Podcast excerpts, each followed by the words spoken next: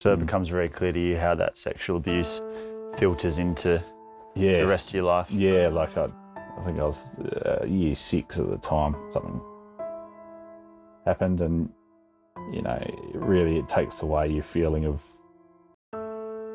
like feeling safe just anywhere.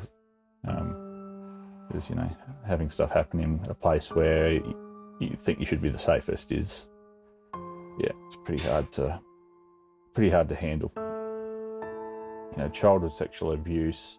When eventually actually words came out of my mouth to my therapist. It was like it just all hit me at once.